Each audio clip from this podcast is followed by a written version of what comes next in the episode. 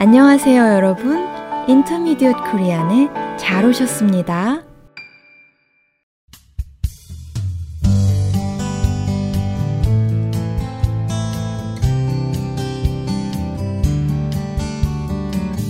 안녕하세요. 사뿐사뿐 민쌤입니다.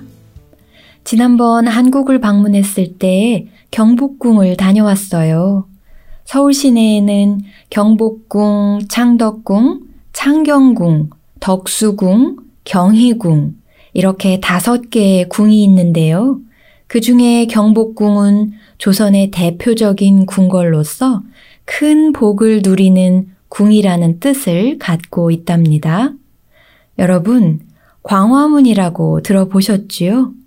광화문은 경복궁으로 들어가는 정문의 이름이에요.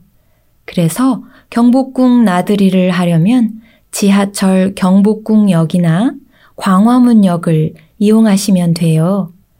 제가 경복궁을 방문한 날은 입장료가 무료였어요. 알고 보니 매월 마지막 수요일은 문화의 날이라고 해서 입장료를 받지 않는다고 하네요.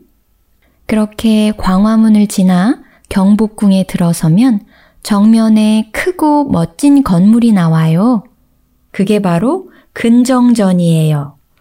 부지런히 정치를 하는 곳이라는 뜻이지요.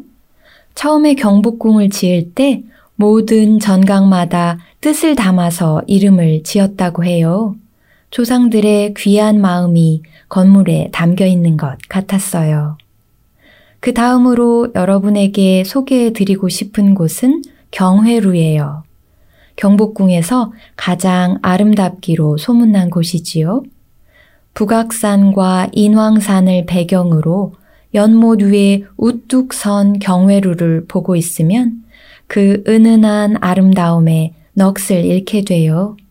그래서인지 경회루 앞은 늘 사진 찍는 관람객들로 북적거린답니다.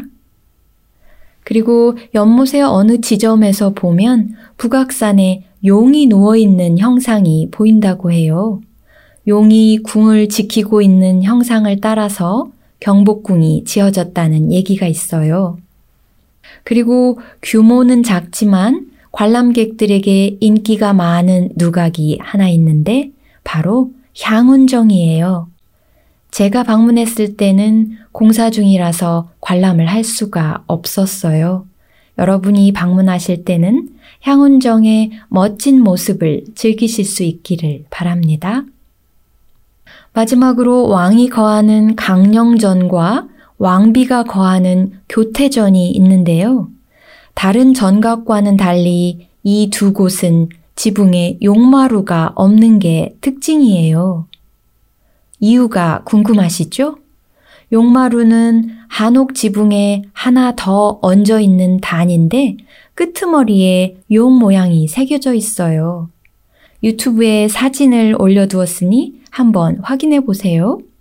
하늘 아래 두 용이 있을 수 없기 때문에 왕이 거하는 곳에는 용마루가 없는 거래요. 재미있지요?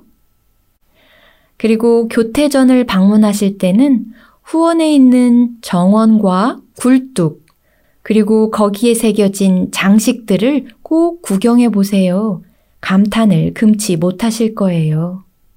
아참, 경복궁을 구경하시다 보면 한복을 입은 관람객들을 많이 볼 수 있을 거예요. 궁의 분위기와 어울리게 한국의 아름다운 전통 의상을 입어보는 것도 특별한 경험이 되겠지요? 경복궁 앞에 한복을 대여해 주는 가게가 많으니까 한번 시도해 보시는 건 어떨까요? 여러분의 경복궁 나들이가 뜻깊은 경험이 되기를 바라면서 저는 다음 시간에 다시 찾아뵐게요. 안녕히 계세요.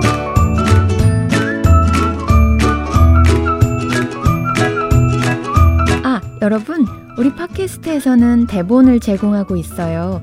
혹시 안 보이시면 여기 올려진 링크를 눌러보세요.